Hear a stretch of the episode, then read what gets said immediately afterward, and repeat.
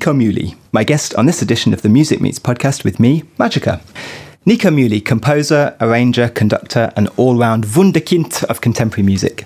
Born in 1981 in Vermont, Nico was raised in Providence, Rhode Island. As a child, he sang in the choir at the local Episcopal church and started to study piano age 10.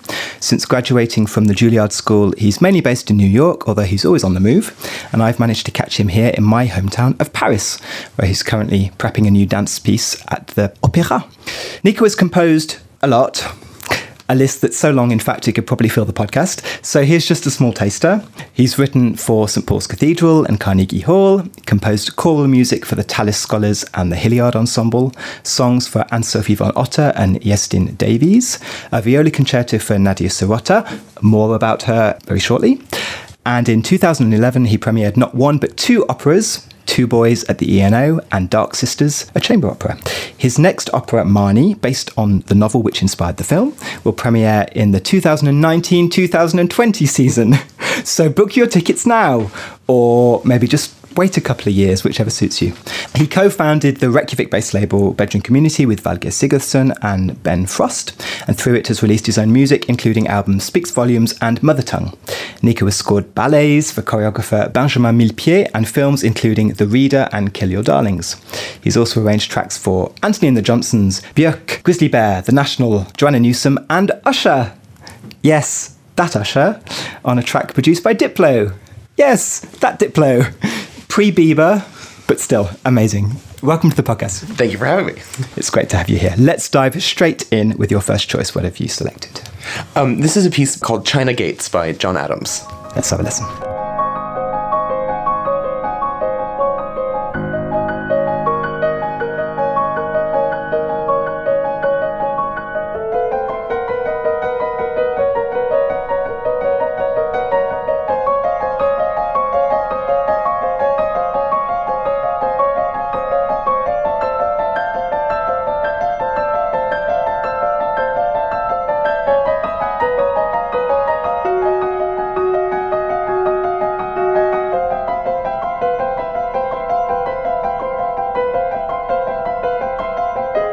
So that was China Gates by John Adams. Uh, why did you pick this track in particular?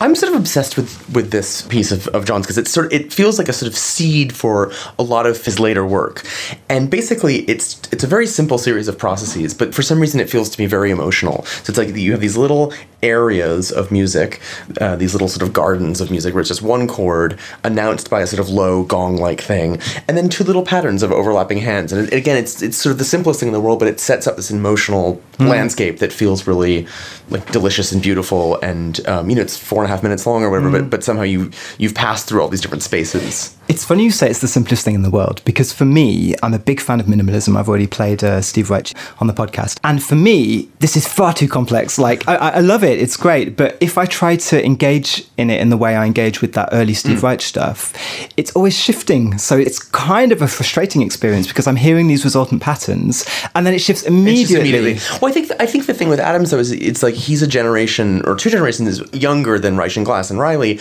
even by the 70s, right? There was a sense that you know know he was able to dramatize it. Like what had been a, not, not I don't want to say rigid or austere but what had been like about a process now becomes kind of you know he's like I can make this last as long as I want. And there's there's an element of kind of whim to it I feel that, mm. that I think and you see that here but then the piece that he writes after this is called Phrygian Gates. Is crazy. It's this kind of romantic symphonic you know thing. And and you know the, the, interesting thing about early Adams is you know it's pointing back at Reich and Glass. It's also pointing farther back towards like Wagner he yeah. loves these big gushing yeah, you know shaker loops which is like this about repetition but then you get you get into it and you're like this is like sexy time yeah. this is Wagnerian it, it's true. I, I, think I've written down here uh, mathematical processes versus overall emotional effect. Mm, and here we can really feel that, feel that Adams is interested in how it makes the listener feel.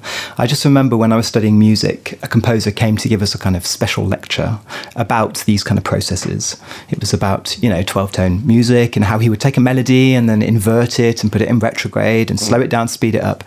And at one point, I just put my hand up and said, Why?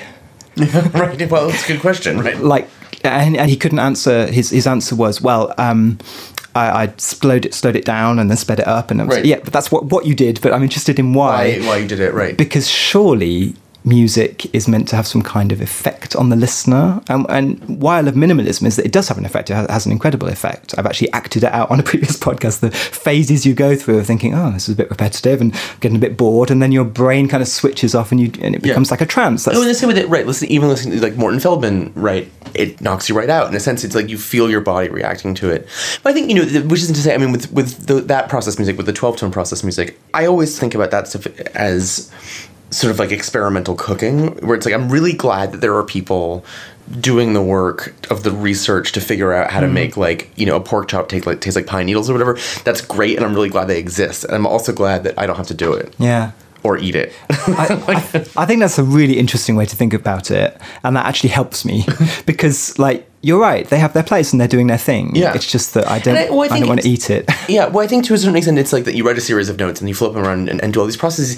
In a way, it's a way to not not just fill time, but it's a way to get yourself out of a hole compositionally. Hmm. And I think it was a way to get a sort of generation of people out of a hole compositionally. Yes, but if there's no kind of thought about what emotion it's going to stir in the listener in the end result, right. Oh, but that having been said, I mean, what's interesting about it is that I, I feel like the sort of grandpa of people who are still alive is Boulez. And now for me, I find Boulez incredibly moving because it sounds so decadent, right? Because it's like the notes and it's like this so complicated, but the way he's orchestrated it is, you know, it's like steel pans and harps and marimbas. It's just like gay. Yeah. I mean, it sounds like a big old gay thing. And then, you know, you read what he says about it and it's like, it's like super, super dry and super severe. Like, no, it's not. Yeah. Like, Queen, please. Like, Yeah. I can hear it. Like, I'm looking at it now. Look at all those harps. Like, I'm seeing them here. So, I feel like one of the things that you should never do is listen to the way people talk about their music. Because I think like, it's almost always going to be not a lie, but some kind of. Which, again, it's like when you hear Boulez say, oh, this is maximum complexity. I'm like, no. Yeah. Like maybe, like maybe that's in there, but it, it just feels like you're just throwing butter at me hmm. in a good way, you know. But maybe, mad at it. maybe us musicians are actually the worst people to talk about our music anyway. That's Yeah. why it's always a really good idea to hire a really good PR to write your press release, Right. Because you have no idea really what you're doing. Yeah. You have And if you, do, desires. if you do know what you're doing, you're probably doing the thing wrong. if you've taken 20 minutes in your day to like put a name to what it is that you're doing, that's 20 minutes you could have been doing like learning Icelandic or something. Yeah, Like, true. I was really fascinated in this piece by the final bar because it slows down, right? There's a writ. Right. And then the final notes are sustained. And that for me, with my pretty hardcore minimalist ears Right. on, was like, oh my goodness, what's happening here? Because I wanted it to stop dead. Stop, yeah. For me, it's incredibly touching because he's saying, okay, this has been going on. I Mm. Guess the tempo's constant all the way through.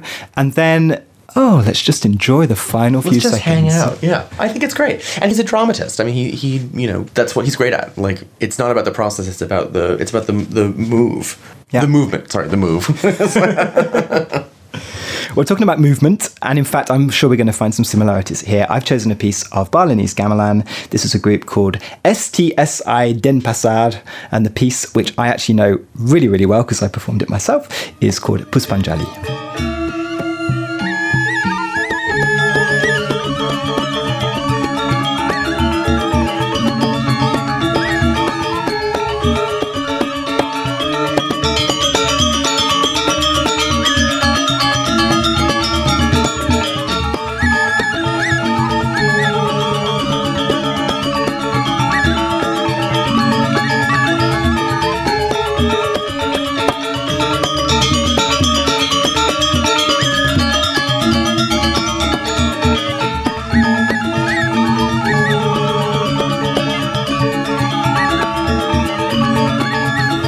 That was Puspanjali, a piece of Balinese gamelan. More specifically, it's a style of gamelan called Gong Kebyar, and I had the great pleasure of studying it for three years while I was studying at Dartington College of Arts.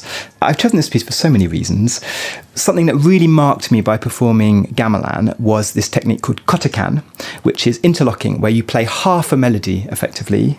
It enables the resultant pattern to be incredibly fast. So, and great apologies to anyone Balinese, but we had our own mnemonics to remember these patterns. And one of them for the third movement of this piece goes Come now, sing a funky little song. It's funky, but it's rather hard to regurgitate cheddar alone in the bed. Regurgitate cheddar alone. You know, I think silly thoughts, I think silly thoughts, I think silly thoughts every day. You know, I think silly thoughts and I can't get to sleep. Regurgitate cheddar alone in the bed.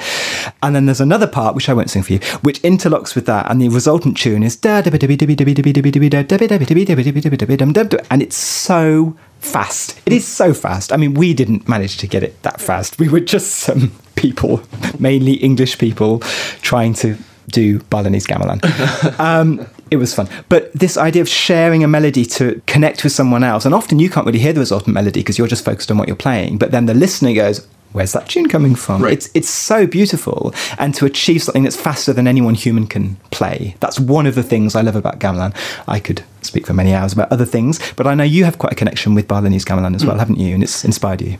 I mean, it's just as you say. It's, there's so many amazing and complicated things going on. You know, it's, you you've studied it far more intensively than I have. and I have a sort of layman's interest in it. But really, what it is for me is just what are all the things we can do energetically within this one scale in which we find ourselves. So there's not a lot of I wouldn't I don't want to say not a lot of melodic possibilities, but it's lim- it's limited by mm. design. I mean, Yeah. there's a, there's a certain number of notes, and so what you end up with is you you find yourself teasing out interest with other things. So as you said, it's, it's the interlocking patterns, it's sudden changes of speed, it's sudden changes of timbre, it's as you can hear on, the, on this recording, you know, enormous variations on, you know, you do the same thing speeding up, the same thing slowing down, the same thing really steady, the same thing very very hard, and so it it, it basically undoes for Westerners for you know for for it sort of undoes you know, the sort of romantic notion of how music is meant to go, right? In, in terms of, you know, you start with a thing and then you develop it and then it turns into some climaxes and then it kind of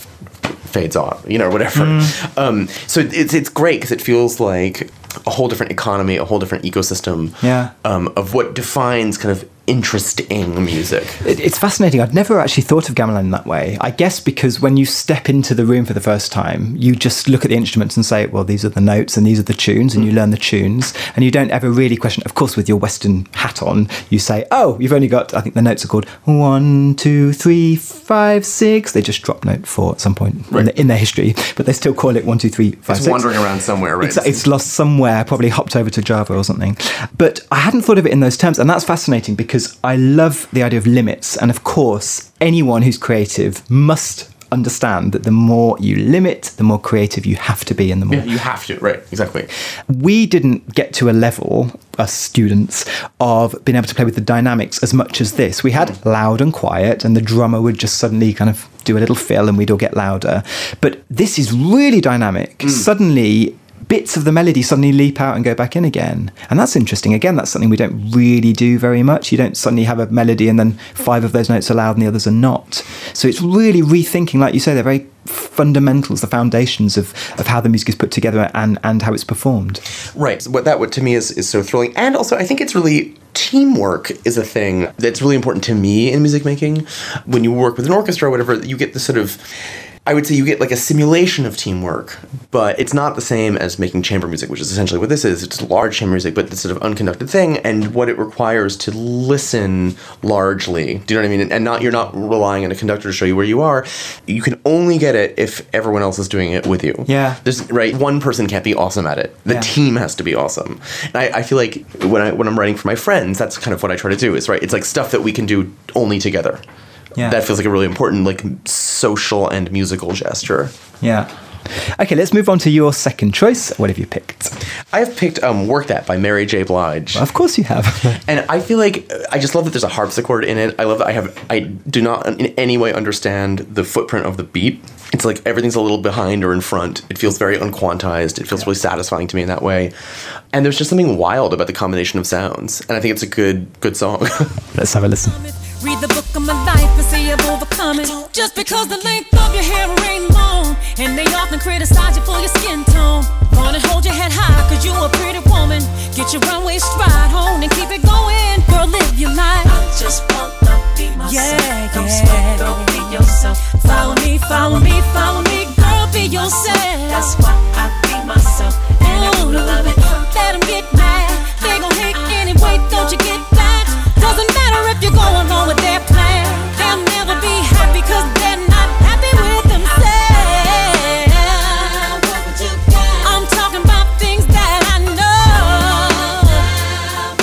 Okay, so we're just kind of smiling a little bit because there's a lyric in there. I'm, I'm talking about things that I know. It's the best lyric ever, right? It's, one, that's not true. The best lyric ever is in a live uh, performance of Fantasia Barrino. Do you know her? I, she's, do I know? Yeah, she's amazing. She is amazing. And at one point, she says, This is my favourite verse right here. Just a. I can't do the accent, but it's like, This is my favourite verse right here. Okay. That's great. That is that is excellent. I, th- I, I think we should frame our music more. Yeah, yeah. This is my favourite bridge right here. And then it just comes in. That's right. You know, it's funny actually. In this ballet I'm doing right now, there's a part that I call favorite part, and, and now everyone else has started calling it favorite part. They're like, "Oh, let's go from favorite part." I'm like, "It's favorite part." it's like, I mean, it's of the dance. So it's not of something I wrote, but it's Okay. you know, but it's my favorite part of the dance. Whatever. That's what it's called. Amazing, love it. Um, I mean, where to start with Mary, but let's focus on this track maybe in Let's, particular. yeah, it's, yeah. There's too much other information if we. I have something I want to say about Mary, but let's come to it in a second. So yeah, this track. What? What's? I just well, basically, I love how if you if you sort of looked at it in a computer with all the tracks together, like what any vertical moment, any like downbeat, anything, th- nothing is happening there. It's always like a little bit disjointed by a microsecond before, a microsecond after, and again, the beat itself, like the, the actual footprint of the beat, feels stuttered. There's something funny going on with it. Um, and I love the fact that a harpsichord is at the at the heart of it. It feels very sort of baroque. Um, I love. I think the vocal take is a good one. I mean, I think I, I, there's something really satisfying about it. I love the just the intervallic content, like all those fourths going back and forth. It, it feels like it sounds like a weird combination of you know R and B and like the weird Siamese song from like a Lady and the Tramp. Like there's something going on with it. I love it. It's totally weird. Yeah, it is weird, uh, and you're right. If you break down the session and look at what's going on, anyone who was trying to be an aspiring producer or sound technician would go, "Oh, those piano loops are a bit out of time," Yeah. you know, and you would want to fix it. You'd want to quantize it. And the the joy of this kind of music is that it's super creative. It's not in time, and they do it deliberately. And Yeah. it's always it's always late those piano stuff is always late Yeah. i've become aware of this when i'm editing vocals in particular if something's late you can get away with it it just sounds r&b-ish if it's early it nearly always sounds awful like Yeah, awful No, totally. And I think, but what's interesting about it is that it's it's behind, but it's also fast. I would say this is a fast track. So it's got this sense of urgency, and I don't want to say relaxation, but it's like it's a kind of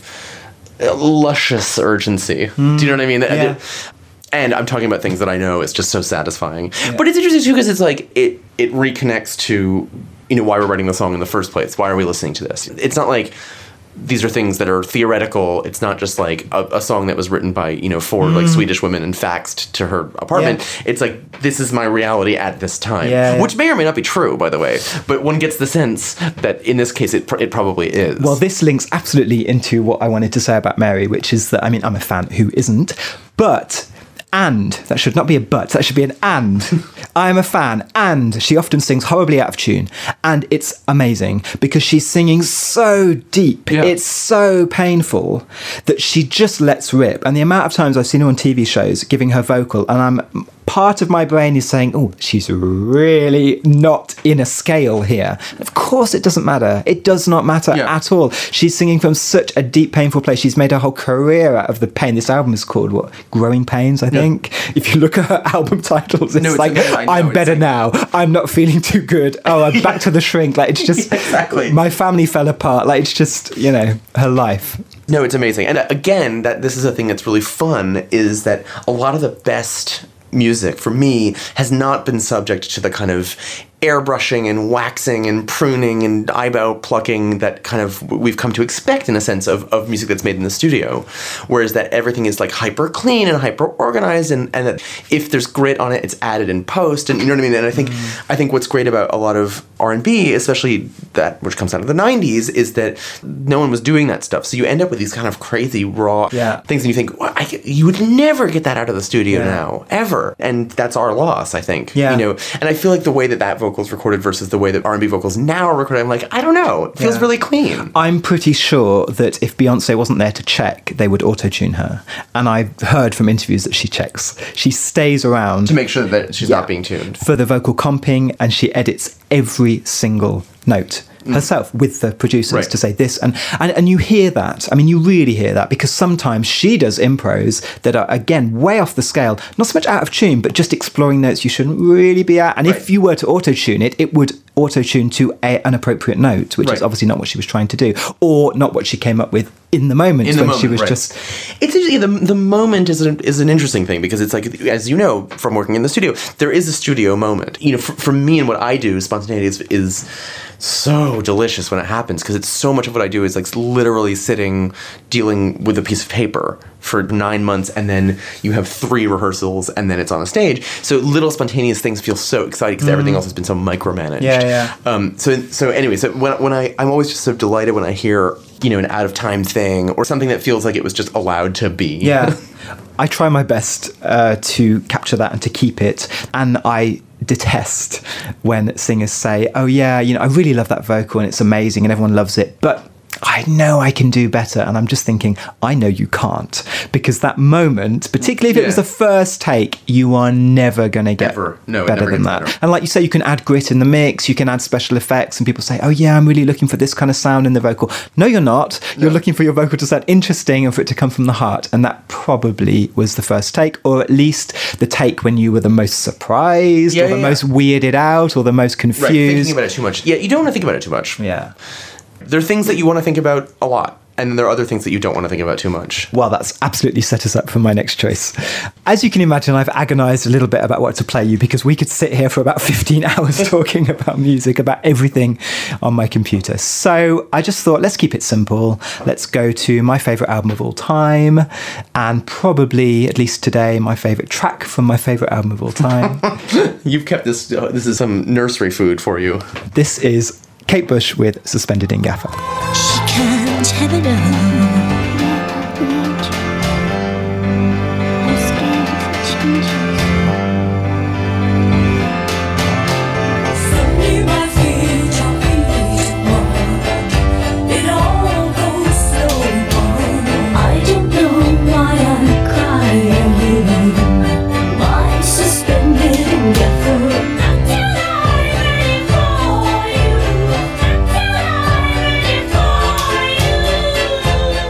Bush with Suspended in Gaffa. Now, what I'm not going to talk about here is the concert that I saw recently because too much to say and I will start crying.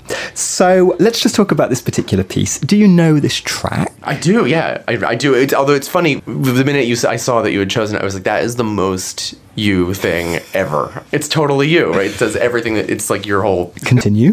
no, it, well, it's got all of your perversions, right? So it's got things that are meant to sound like one thing but are clearly made out of another thing. It's got Oh, I like that. I'm writing that's that's going on my website. He's a producer, beatboxer, and he makes one thing that's meant to sound like something, but it's actually made for something else. yeah, exactly. But it's also it's got natural vocal technique and unnatural vocal technique. It's got natural vocal recording, unnatural vocal recording. It is it's stylistically kind of pastiche where it's like I don't think she really believes in that waltz as an idea, but it's a structure on which she can hang a lot of other bullshit, which is also like totally, totally you. It's got an element of like Brian Wilson, like Esquivel, like carnival esque, like Mexican soap opera to it. Um, it has like vintage synthesizers. I mean, these are all things that you're that you're obsessed with, right? So it's Yeah, like, I, I'm, I'm not correcting you. You, you might notice. I think what I love in particular, I mean, you can say this about virtually all Kate Bush ever, but particularly this track, and that's probably why it's one of my favourites, is that it's quite humorous.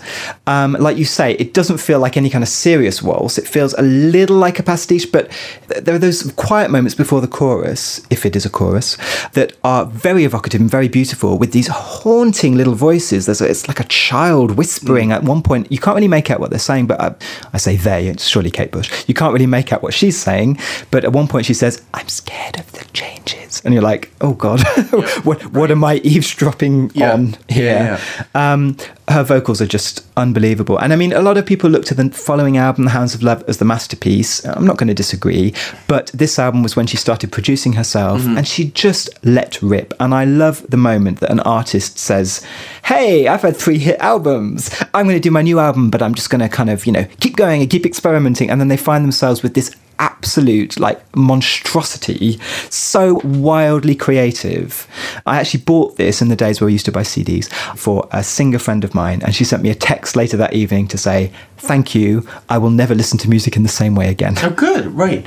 I mean, it's, it's going back to what you were saying. It's she let rip, yes, but it's also this is not her like sitting alone in a room. This is a plan, right? You can't make a track like that without a plan. Yeah. Even though it feels wacky and improvised and like carnival and like what'll happen next, like someone figured it out and it was probably her, Yeah. and there. I mean, it's de- definitely her. You can't get away with it if you don't have a kind of itinerary of what you're going to do or at least if you don't have a kind of really good sense of what's what's in the toolbox. And so this is what's amazing to me about it um, and i have to say just if we're going to be honest with each other here i find this track and i find this this album it has more like historical interest to me than like listen for pleasure. Like funny waltz is like my least favorite genre of music like at all because i'm like why? Just for me, like that's fine. In the same way where it's like I don't know why we're having like funny salsa music now, but what's amazing about this is that it's virtuosic not just as a vocal performance or as a piece of composition, but as a piece of studio work. It's virtuosic on like 18 different levels, which is mm-hmm. why I find it borderline unlistenable because it's so brilliant Yeah. that it's like I'm like I would rather listen to this like as an art piece like and sit in a room and like have that be like four minutes of my life that I've dedicated to this Yeah. like if this comes up on shuffle I'm like oh hell no and like dive across the you know what I mean it's like you don't want to play it like I do, and I have that uh, with a lot of my favorite artists. Actually, Yeah. I mean, I don't listen to Björk that often because Right. it's so intense and it's so, like you say, it's virtuosic and and it demands your attention Yeah. and it is art. And actually, I'm really fascinated by when music is functional. I listen to a lot of Brian Eno, but mainly just because I want to just chill out and just you know the ambient stuff. Right. And it's just beautiful sounds and it's really pleasant. There's something about music as function, and this is art. This is very clearly music that is art. And you're right, it, it necessitates you in a certain state, and you have to give it your full attention. you have to give it your full attention and it and it I listen I listen to a lot of music that's not meant to be background music as background music because you know that's all I do is I think about music all day a good example is like this morning I was like you know what I'm just gonna listen to Billie Holiday like whatever you know which isn't to say those aren't virtuosic vocal performances because God knows they are but it's also within a kind of I don't want to say interpersonal space but it's like this is a crazy person at the supermarket knocking things off the shelf. Mm. Do you know what I mean? Like the, with with Kate Bush, you always get the sense of you just don't know what's going to happen next. You know what I mean? When, and it always feels like the situation could escalate. Mm. It's true, and for that you need to be on your on your guard. Yeah, exactly. Um, and that's also why I can't talk about her live performance because you imagine three hours of it in a room with the woman. Okay, let's move on because I I, I, I, I can't even go there. Okay, let's move on to the track that you've chosen that you've written yourself. So what is this? Um, this is one of a sequence of viola and electronics etudes I wrote for my friend Nadia, and this is number one A.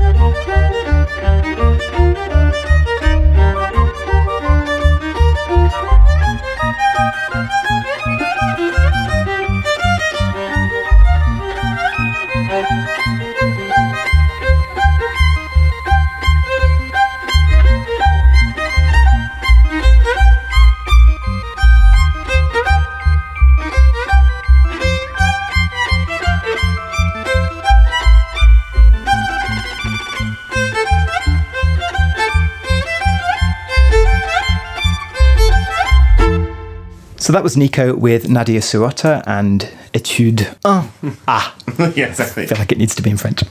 Uh, tell me a little bit about this piece. Um, so I've been writing music for Nadia for a long, long, long time, and I realized, she and I realized together that a lot of it is hard for really specific reasons, and just technically hard. Um, and one of the reasons it's hard is because I use a lot of fifths, which on string instruments are not welcome because of the way that they're constructed. And she was like, "Well, why don't you just write a bunch of things that are designed to help people learn how to do it, like etudes, you know, like just technical studies?" And I was like, "Great, coming right up." So basically, I've been writing these, and now I'm up to number four B. So there's, you know, they're and they're always, they're usually in not pairs or things like pairs. They, they kind of answer to each other. So this one, you know, the rules are it's all this kind of fifth based stuff, and there are these weird holes in it, and it's lightly swung, like the MIDI is lightly swung, so you get this kind of artificial effect, um, sort of like the Mary J. Blige actually, where it's like something's off about it, and it's like uh, the opposite of soulfully constructed, and it's just hard and fun, and um, it's a conversation between me and Nadia, but it's also designed to be something that you know we're doing ourselves, and people can you know give us ninety nine cents to listen to it.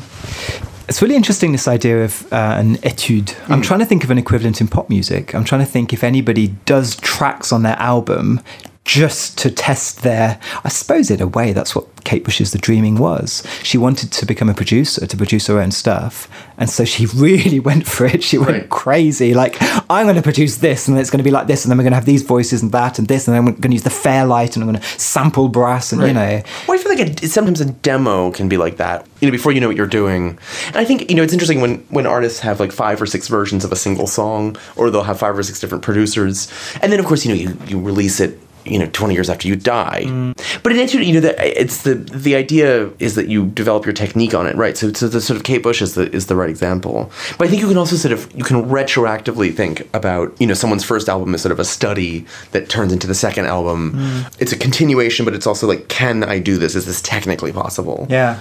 Yeah, that's that's fascinating. Uh, I like this idea. Maybe I'll write an etude. For I think you should. Well, I mean, it's similarly like a lot of what classically the difference is in etude is a technical obsession, right? And a prelude is a harmonic or musical obsession. I think a lot of what you do actually is te- like etudes, where it's like it's like here are the rules of this piece, and they tend to be you know. There's like five or six of them. They tend to be kind of rhythmic or right. Very often they're to do with the instruments that are chosen, and then you have to coming back to like we said before when you limit when you limit the palette, and then you have to find a way to be And creative. etude is basically you, it's just a way of like targeting a specific muscle group, really, right? Where you say, and at the end of it, the idea is that the player and also the mind is better at that thing. And I, I imagine, I mean, it's what you were talking about before. It's like teaching a complicated rhythm.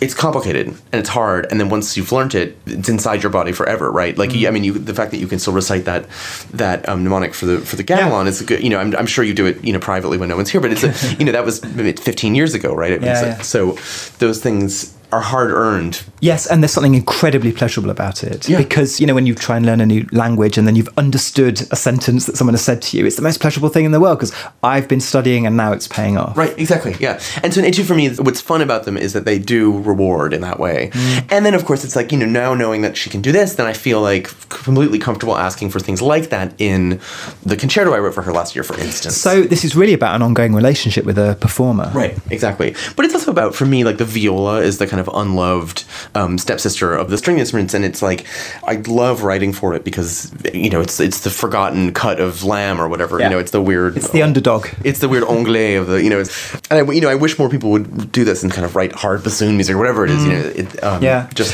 I have a similar uh, thing with Juice Vocal Ensemble, a group that I've worked with many times. They're soprano, soprano, alto, Mm. and there's nothing. I mean, there's almost nothing for soprano, soprano, alto. So they end up having to write things themselves. And it's true that actually, now I think about it, the stuff I've done with them has been incredibly challenging. In fact, I come up with stuff that's sometimes so challenging they almost can't do it, but they get there, you Right. know, and we can always readapt if we need to. But that's because of a lack of repertoire. So right. And I think lack of repertoire is a good reason to expand. I mean, I think it's almost like that thing where it, it, if you have a lot of rental apartments and it's like the first night you're there and you're exhausted, you're like, okay, what dinner can I make out of half a onion, a thing of mustard, you know, whatever that is, like you know, some celery from like you know the, the dawn of time. You know, you figure it out and you you sort of se débrouiller. You know what I mean? And in a lot of cases, you know, writing for sort of forlorn instruments feels like that, where you're like, okay, like there's not much precedent for, Yeah. you know, there's like three or four viola concertos. So you're like, all right, then we get to make this up. We get to improvise Yeah. in slow motion. Yeah. And that's really fun. And that, there's such a delight to doing that. Such a delight to do it with Nadia, who's someone I've known for a really long time. Yeah, there's something kind of magical about that. Yeah. Um, and deepening the, deepening the relationship through technique. Yeah. Well, again, I think we're flowing on to the final track for the podcast, my choice. This is a track I created. I have this. You have this album. Yeah, yeah. Yeah. So this is my project, the North Project. It's Nordic folk tunes rewritten with new lyrics in English. This is a Norwegian one called Ingen vinner frem til den evige ro. Uh, my version is about pine forests. It's called Pines, and it is with the fantastic English folk vocalist Sam Lee. In the valley's glen, here we evergreens grow. Some say this vale keeps us stronger. Shielded from our roots, seasons come, seasons go. Who live from soul meets no hunger. Pattern calls of string conveyed in raven's mouth. Dark cones from the north will open when we're south. Sheltered we fall tween where frail mud has cracked. Under this dim flickering winter.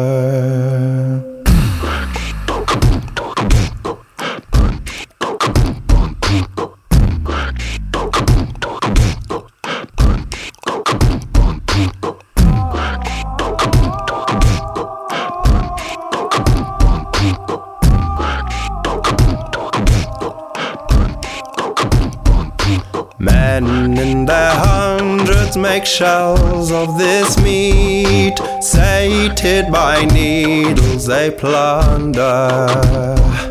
Treading ancient ground, here they stand at our feet, purging our bristles asunder. Inky veins they gouge our oil to extract.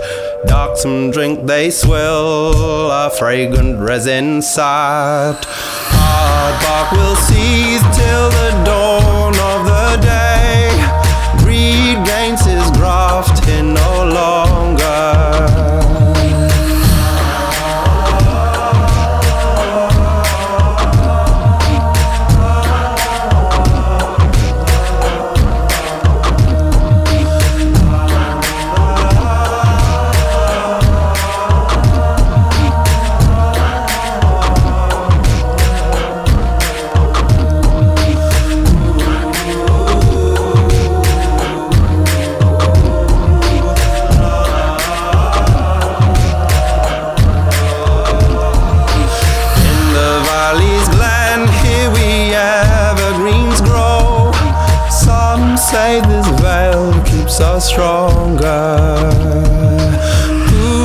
from soil meets no hunger.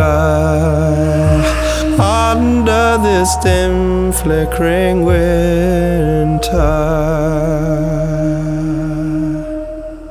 So that was Sam Lee with the North Project and Pines. So it's really interesting to listen to that with you now, following the discussion we just had, because I'm realizing loads of things. I'm realizing that one of the reasons that I impose limits on myself. So this was vocal, right? This is all vocal. Obviously, the beats have been heavily manipulated, but it's not me beatboxing. It's Sam beatboxing. Mm. I decided that all the guests were going to do their own beatbox. But What's interesting when we talk about an etude is the idea that you come out of it at the end as a better player, and in this case, as a better singer. Mm-hmm. And I, I would never claim to have transformed these amazing artists into something better, but they've come out with something that they wouldn't normally do. Right.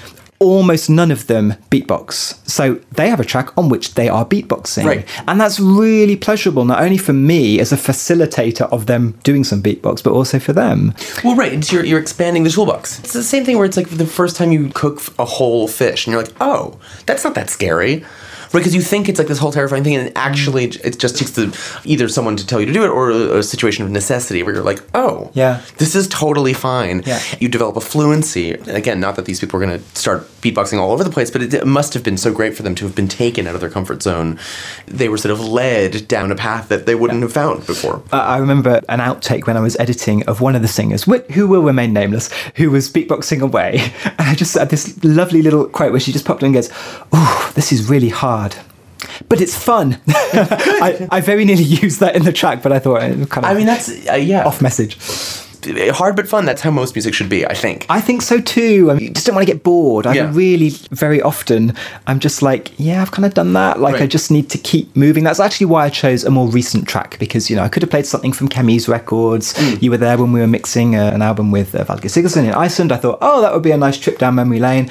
Or the remix I did for you of your Right. track Wonders. And I thought, we've kind of been there and done that. It's, well, it's interesting. I mean, w- one of the weird things about recording, one of the weird things about what I do in classical music, is that you know whatever you do sticks around, so you don't have to keep on doing it. Um, this etude is six years old or whatever, and I don't think about it. I don't play it. It's not you know it's not part of my universe in that sense. And yet, you know, you'll I'll get a phone call. It's like some random violist in Finland is doing it, and like someone's teaching it in a class in Santa Cruz. You know, and so these things live on. And in a sense, you know, each project that you do can be if you'd like that can be all she wrote about it. I mean, I think with your work with Camille, I mean, I think all the things that you've done, they're the best example of that thing, right? And so you don't need to be like, oh, I'll just do that same process again to mm. some to different material, right? But it's very difficult because you know there's a kind of lazy voice in your head saying, "Oh, well, that was pleasurable, Yeah, and just- it worked, Right. so let's do something similar." And I've tried really hard, although I, I continue to work with the voice. I try really hard to just always have something a little bit different. My latest thing is that I'm really trying to mix it with electronics as well, but electronic voices that I've sampled on this. Obviously, you can hear the bass line is a, a sampled voice. It's just me going doo, and then I've just turned that, you know, Right. into a kind of EXS instrument in Logic that I can play. There's Gaggle, the punk choir that I've sampled. They're the ones doing the, they don't know it, but they're the ones singing the, the harmonies here because I've made a whole instrument of their voice. It's right. I mean, I think those things, you know, it's great if they come from external prompts, but it's also great if you set up a structure to constantly challenge your own self. And this is something that I'm working on now because I've been on a, I've been on a roll, by which I mainly mean I haven't had a minute to stop and be like. What's going on? What have I done? And what do I don't feel like I don't need to do again? And what do I feel like requires further exploration? And what you know what I mean? All these things are really interesting, and, and they're not things that we think about too actively because we're busy. yeah. What's interesting in this project of yours, the, the, the North project is so again so you right. It's kind of like Scando obsessed and and um, you know multilingual. Um, and it's about saying something without actually saying it, and it's got you know it's got a lot of I would call it your distancing tactics. Okay. Verfremdungseffekt. That's what it was called by Brecht, wasn't it? I think. Well, it's it's a it's a kind of oblique way to make a statement, which is saying the, the process is the is the statement anyway. And and interestingly, what might be fun for you now that we're having this conversation is for someone to randomly kick your ass and drop you in South America for a week and be like, just do this. You know, like arbitrary restrictions are the best. Like if you're like, I'm going to make this whole thing, you know, in this room, or I'm going to make this whole thing in a week, or I'm going to make you know whatever that is Yeah. feels really fun because if you bring it on yourself, it feels like you're more in control of it than when it's coming coming externally. Yeah. When it's like this deadline means you have to do this, or like this, you know, this money means you can't do this, Or, or all those young producers who are kind of uh, dreaming of getting a synthesizer, you know, get, get the next plugin. Right. like, When I get that plugin, I'll be able to do everything I want. Right. And they don't have the joy of seeing how wonderful it is not to have that plugin, have plugin. and to have to do interesting stuff with and, your voice. and which goes- goes back a little bit with with cooking too, where it's like for me, like you know, it's great to have like a batterie de cuisine and it's amazing and all these knives and whatever, but it's also amazing to like you know crush garlic with like the back of a pot and you know like chop it with a butter knife. Like you find yourself in these unexpectedly virtuosic situations, um, not because you have this like shining stainless steel environment, but because you have nothing. Yeah. I think for me as a producer, and particularly when I do collaborative projects like this, it's also about the person because I didn't really know Sam. You know, we, we just met briefly and I was like, Do you want to be involved? Like, sure, come to my house and we'll do it. I did send him a demo, we sang Right. it, you know. And so it's this kind of, you have to very quickly get to know the person. And that's really interesting because mm-hmm. that is a constraint. And you know that Right. you have to leave with, I know I have to leave with what I need in order to produce the track. So that's why collaborations are eternally stimulating for me. It's also with with the collaboration, especially with the producer artist dynamic. It- It's always a question of who's in control. I mean, this is, I mean, it's a much larger philosophical conversation, but it's like, in, in my world, it's composer performer. That's the relationship. And again, the question of control is a complicated one because, of course, you know, all I did was print out a pile of paper, basically. And in, in the case of producer, songwriter, artist, those roles get really blurred. Mm. And it's difficult, I imagine, to, you know, you have to create this little economy where everyone feels autonomous, but actually, at the end of the day, everything ends up on your hard drive and you have to deal with it if you're mixing it Yeah. you know question mark i mean it's there, there are all these things that get really tricksy with that stuff i mean it's and Yeah. i mean something i think that you've you know over your over your career are exploring the different ways but you know with a track like this it's like who is in control Hmm. there's zero way it would work without him right but there's zero way it would exist without you Yeah. So there's so much of it is like it's a it's a it's a mystery how, Absolutely. how the collaboration works and it should it should be right Yes, I think the only downside of that is that then you do have the issue of what happens with it. Right. Because it's on my album, so I have the responsibility of releasing it and promoting it, but it's someone else singing it. So, you know, you Right. do have the issues that follow up from the fact that it isn't Right. owned by someone and no one has specific responsibility for it. It's that is oh I mean that's the that's the eternal question. It's like whose work is it Oh, versus whose work was it? You know, how do you gauge work? Right? Is it the number of hours? That's one way to think. Is it is it the loudness uh, at which the thing is mixed? In the mix, it's interesting. I've, I've done a couple of albums where there's been multiple arrangers on single tracks, and it's like you know I'll get a credit. And I'm like I don't hear what I did at all, which is fine. You know, happy whatever. Or the opposite will happen where it's like a really interesting thing happened to me a couple years ago where I did a bunch of arrangements for this kind of band poppy thing, and one of the arrangements was this kind of very subtle string thing that happened in the background of this kind of ballady thing, and the album came out, and there were these two little interstice tracks that were just the string arrangements, and I was like, wait. Hmm. Really? You know, and then you think, well, you know, I'm touched, but it's like it's interesting because it, do you build this thing on top of something? They take the other thing away and just use your work. Th- That's that's an odd move. Then again, you think like, okay, I wouldn't have made that Yeah. without the structure that they made. Yeah. But but then, as you say, it gets complicated. 'cause you're like, you're like, who gets the publishing on that Yeah, bitch? Like, yeah. it's like you know, which is not an it's not a cute conversation, but it's a conversation that needs to be Yeah, had. it's very tricky when you're top lining when you're writing a melody and lyrics on someone else's backing track, Right. And then the backing track goes away. Would Yeah. that top line have existed if you hadn't have written on that backing track? This is- it's it's That's it's for lawyers, really. That's it is, well, it is for lawyers, and, I, and that's why I mean you must have been as obsessed as I was with the Vanilla Ice um, David Bowie lawsuit, which is the most fascinating thing in the world. They had a Swiss musicologist on the stand. I mean, that was an amazing trial. Anyway, I think about that like eight times a day. Unfortunately, unless this podcast is going to last for two hours, I think we need to wrap it up. So, just before we do, what are you working on right now? well, I'm in Paris. I've got a ballet, and then I'm writing a piece for the Utah Symphony Orchestra, and then I've got a bunch of chamber music that's happening at the Wigmore Hall in London, and then I'm gonna pass out. Okay. well, don't pass out before you've delivered that music. Yeah, yeah, yeah, that's gonna happen. That's gonna happen soon. That's plan. Great. As ever, if you'd like to get in touch, you can just send me an email at podcast at majiker.com or just follow me on Twitter at majiker. If you'd like to find out more about this podcast, you can just go to majiker.com forward slash podcast. You're going to find show notes and all the links you need to buy the music, listen to the music, stream it, do whatever you want to do. Right. We're going to end with a vocal impro as we always do. Nico's, I haven't never heard you sing, so I won't I'm not gonna be singing. I will not ask you to sing, but I think you do a pretty good impression of uh, Bird of Prey. You, you kind of need the, the facial expression as well at the same time. Dear listener, you're going to have to picture the face. I have the face, but this is Nico making a bird of prey face. Okay, so what's my beatbox going to be inspired by? What have we got? We've got gamelan. Oh, I'll do some kotekan. Go, go, well. go, start. I, Let's and go. I'm just gonna, I'm just gonna kind of be a uh, antagonist. Perfect.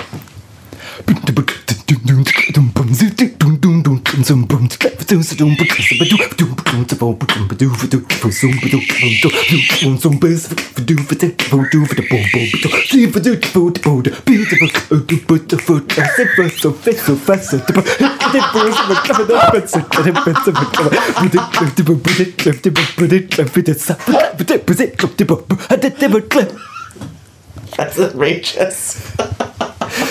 Do I own this? yes, that's yours. This is mine. I own this impro. yeah. Take it, take it. Sell it to, sell it to Sprite.